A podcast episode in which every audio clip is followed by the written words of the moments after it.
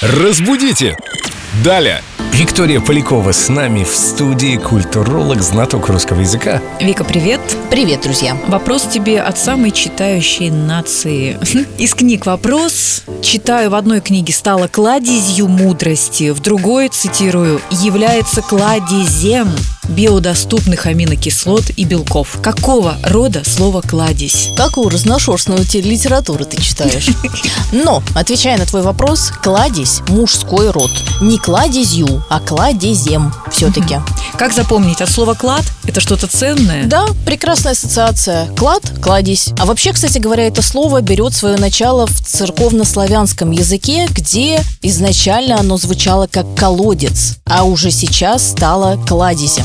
Колодец – источник, получается. Да, именно так. Ценной информации или Белков, как ты прочитала в той книжке. биодоступных аминокислот и белков, да? А что является кладезем этих биодоступных белков? Растения, Семен. И, кстати, раз уж мы о здоровье, давайте еще раз напомним о киви и авокадо, которые помимо своей пользы еще часто вводят в заблуждение людей своим родом. Потому что киви – товарищ, которому все время присваивают то средний род, то мужской род. Нужно запомнить, киви – он, мужской род. Я тоже так всегда его воспринимал. Потому что он брутальный и пушистый. С бородой.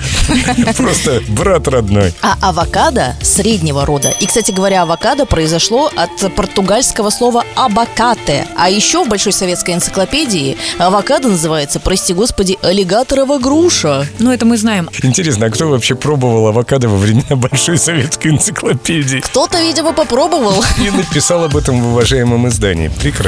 Разбудите! Далее!